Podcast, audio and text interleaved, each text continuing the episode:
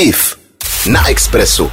Posloucháte úterní psychologické okýnko s Ivou Frühlingovou na Express FM. Dnes o cestovní horečce, která se bohužel v některých případech může přehoupnout až do těžkých úzkostných stavů, a to bychom neradi. Právě proto mám už na telefonu paní psychiatričku Alenu Kulakovskou. Alen, slyšíme se? Ano, krásné, dobré dopoledne.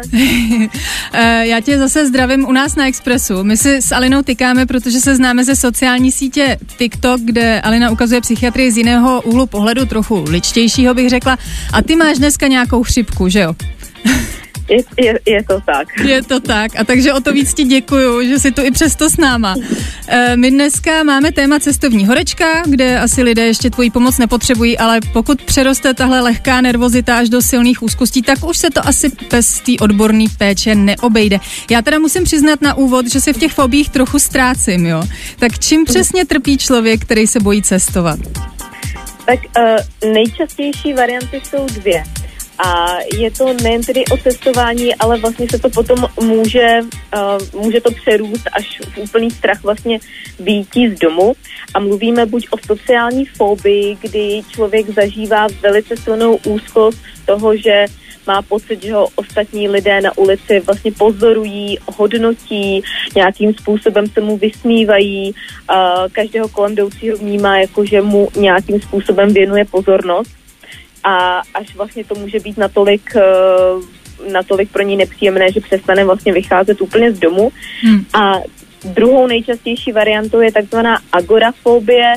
Agora je ze slova vlastně původně znamená tržiště, takže ten člověk se bojí prostranství a nebo prostě zkrátka prostředí, jako je MHD, různé davy a podobně, kde je obtížně dostupná pomoc. Bojí se, že vlastně tam dostane tu panickou ataku nebo tam mu bude špatně a nebude mít vlastně kam z toho místa třeba utéct. Já mám pocit, že trpím obouma typama úplně těhle fobii.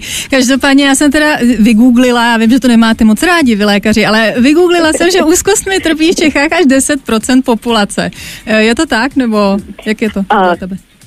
Já si myslím, že vím, že tohle je nějaká souhrnná statistika z průzkumu, ale myslím si, že to číslo bude určitě větší, protože do toho vlastně nespadají lidé, kteří se třeba obrací na psychoterapeuty, bude to spíš vycházet asi z toho, kolik máme diagnostikovaných lidí vyloženě od psychiatrů a lidé, kteří třeba ještě nevyhledali pomoc a trpí tím, nebo vyhledali pomoc, kde zkrátka není potřeba vykazovat určitý typ diagnózy, tak do toho nejsou započítáni. Jasně, ne, každý se dá léčit.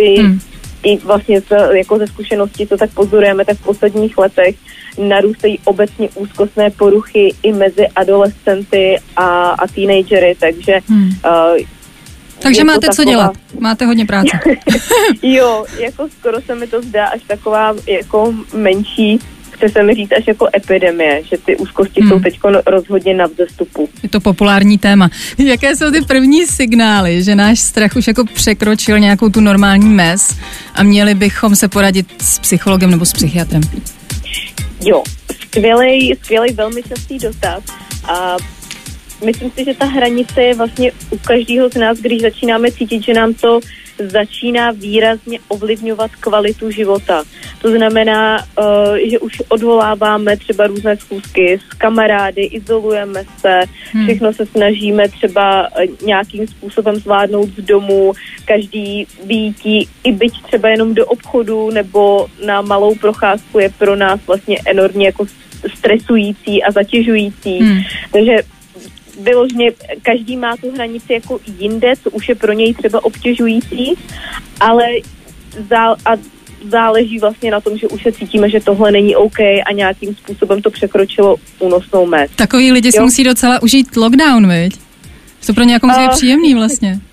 No spoustě lidem to naopak vlastně ten lockdown jako spustilo tyhle ty stavy, protože se začali bát té nákazy a i si vlastně odvykli toho, takže jenom abych to uvedla na pravou míru, nemluvíme o tom, že jsme někdy nervózní z nějakého setkání, nebo že se nám ne vždycky třeba chce úplně ven, jasně, nebo si, nepřipadáme si vždycky ve svý kůži třeba, ale tohle je opravdu tak intenzivní pocit vlastně ohrožení, strachu, úzkosti, děsu, který nás jako svým způsobem vlastně může až invalidizovat.